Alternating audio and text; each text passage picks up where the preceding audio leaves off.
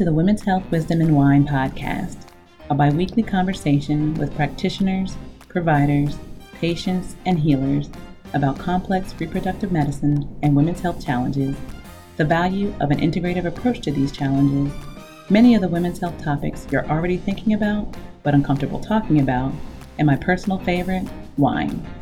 I'm your host, Dr. Lorena White, an integrative reproductive medicine and women's health provider licensed acupuncturist, clinical herbalist, and a former labor support doula in the Washington, D.C. metro area.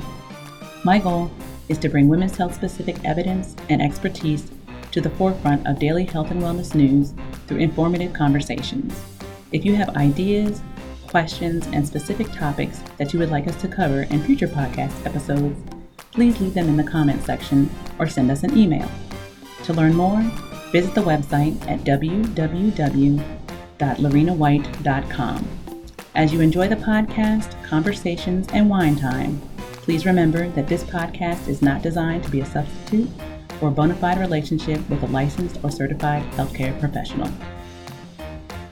September is Polycystic Ovarian Syndrome Awareness Month. This month, yes, the entire month of September, we're switching up our podcast format as we transition from bi weekly to weekly episodes. Each week during this month, you'll be hearing from me as I talk about PCOS from background and causal factors to case studies and integrative healing solutions. PCOS is one of the most common and most often misdiagnosed ovulatory disorders in women's health. This month is dedicated to raising awareness, educating the public, and conquering PCOS. You can help spread awareness by wearing teal throughout the month or simply pinning the teal ribbon on your clothing. Okay, let's get started.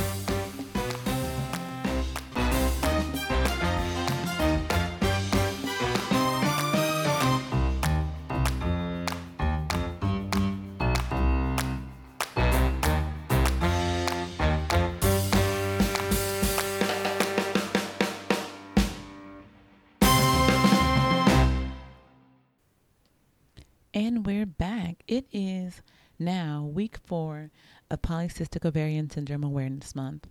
And I've enjoyed having an opportunity to share with you how we go about treating PCOS here at the center, what the important things to know about, and how you can better advocate for and empower another woman who may be having and experiencing fertility challenges associated with PCOS.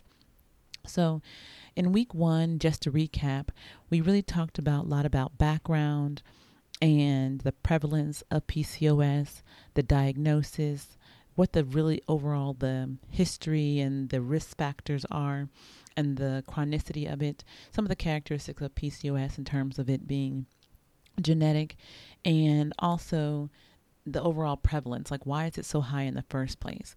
We talked about the insulin resistance factors. We talked about the presence of testosterone factors the losing weight and the troubles with overall gaining weight and not being able to lose it. And just in general the specific causes as they're tied to genetics the androgen levels and the insulin levels we highlighted the fact that this is a metabolic disorder that has reproductive health implications and how so many times, even when we're, you know, going into a doctor's office or having a conversation with our doctor, they're primarily focusing on the menstrual cycle and the activities associated with menstruation versus the metabolic component and the metabolic consequences associated with type 2 diabetes like signs and symptoms. So, in two, t- week two, we went on to talk about signs and symptoms and the clinical manifestations, the hirsutism, the extra hair, the excess hair in places that are usually associated where men have hair, acne, male pattern baldness, the skin tags, the weight gain, and the darkening of the skin, and of course, the fertil- fertility challenges associated with having an irregular menstrual cycle. So then last week we talked about the diagnosis and different diagnoses and the four different types of PCOS.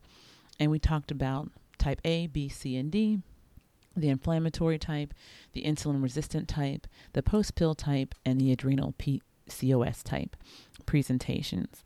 And each of these presentations have a mishmash of the three major clinical and cardinal signs and symptoms and how they all relate to each other.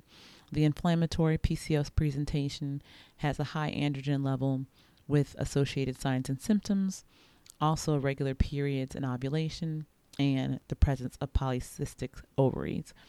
When we move to the insulin resistant type of PCOS presentation, we saw again similar high androgens and symptoms, high androgens and their associated symptoms, an irregular period and irregular ovulation, of course. However, there are no cysts on the ovaries, and the ovaries present and appear normal.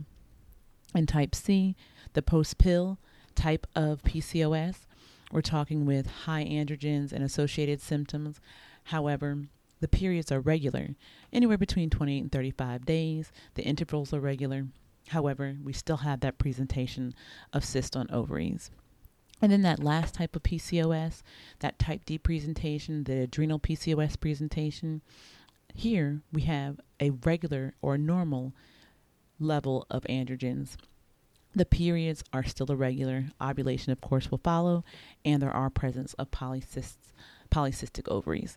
So here you'll see that all the different types of presentations, and you may or may not fall into that category.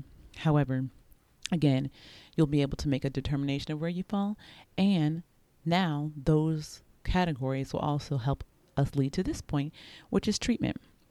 And when we look at treatment, we look at treatment from two different angles. One, to manage the symptoms, things that we can see, the signs, things that we can, or the symptoms, things that we can't see, like the fertility challenges, and also the things that we can see, the signs, like the acne, the male pattern baldness, things of that nature. So we can break that into two different categories lifestyle modifications and pharmacologic intervention. And when we look at lifestyle modification, losing only 10% of your body weight just think about that 10% of your body weight. It's going to seem like a lot no matter how much weight you have to lose. But if you look at 10% of your body weight through healthy eating and regular physical activity, that will lower glucose, improve how the body utilizes insulin, which is again that card one of those cardinal cardinal um, signs and symptoms that one would see, and normalizing hormones. So, all those things together will also regulate the menstrual cycle. So, if you think about just losing 10% of the body weight, whatever that is, whether you weigh, you know, 150 pounds or 350 pounds, losing 10% means anywhere between losing 15 and 30 pounds can make dramatic and have dramatic effects on the presentation of your PCOS. So, changing your eating habits, starting to regularly, regularly exercise can decrease the glucose level, improve how your body utilizes insulin, normalize the hormones, and regulate your menstrual cycle. We talk about things that you can do in terms of addressing the signs, meaning that extra hair.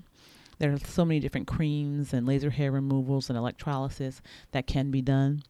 But again, these can all help regulate themselves when we deal with the lifestyle modifications and things that are going to slow that hair growth, like the eflornithine HCl treatments, which are a cream that you can put on the skin. So, either way, we're looking at lifestyle modifications. And then on the other side are the pharmacologic interventions. Now, when we talk about pharmacologic interventions, again, these are things that you're going to have to do pretty much for the rest of your life, whether you're making a lifestyle modification or taking some type of synthetic hormone or drug. It's going to be something that you're going to have to do lifelong to continue to manage your symptoms. However, with pharmacologic intervention, those are going to change because your body's going to start to change with it, and you might need more, more often. And again, that's not necessarily the approach that we're looking for. However, we want to make sure we present all the options so one knows what to expect. So when you're looking at birth control as a pharmacologic intervention, as you would see, one of the presentations was a post pill birth or post pill birth control pill presentation. For us, when we're dealing with a condition that already has factors that are associated with hormonal control, adding other aspects to an already disrupted condition doesn't really seem to make sense. However, In conventional medicine, you will see that birth control is often given and suggested as a way to regulate the menstrual cycle, and however, it potentially can lower the risk of endometrial cancer, potentially improve the acne, and reduce the extra hair on the face and body. However, you're taking birth control again. Is that going to, for some women, that makes the situations worse? Some women, it makes the situation better and improves it. But even such, it's usually temporary. There are also anti-androgen medications, spironolactone, finasteride, flutamide, and the most common metformin. All these are going to help address the androgen component of your hormone imbalances. And then there's the clomiphene citrate or Clomid. This is what most people will hear or are familiar with in terms of fertility treatment. Clomid is designed to induce ovulation. However, in the clinical sphere, in the clinical setting, we find that letrozole is more effective. The gonadotropin therapy, again, the recombinant FSH and HCG, all of those, again, to help stimulate that cycle of hormones that affect the ovaries. And then ovarian drilling or diathermy. Um, that's a laparoscopic surgical procedure that triggers ovulation. Not so common, very expensive, and definitely invasive. And again, what's most common with those who have been diagnosed with PCOS is IVF. IVF is a procedure where the mature eggs are retrieved from the ovaries and then fertilized by the sperm in a lab type setting. So there you have it. That's how we're going to pretty much deal with PCOS and address the signs and symptoms from a conventional setting in a conventional medicine setting. However, we're an integrative medicine and reproductive integrated reproductive medicine and women's health practice. We do things a little bit differently here. So next week we're going to take a step into our world and actually deal with a clinical example.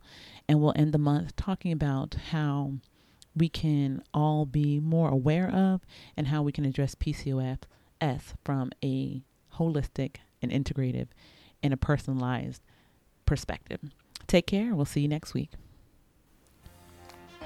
An important aspect of PCOS Awareness Month is advocacy, whether it's by sharing your individual fertility story or supporting other women challenged by a PCOS diagnosis.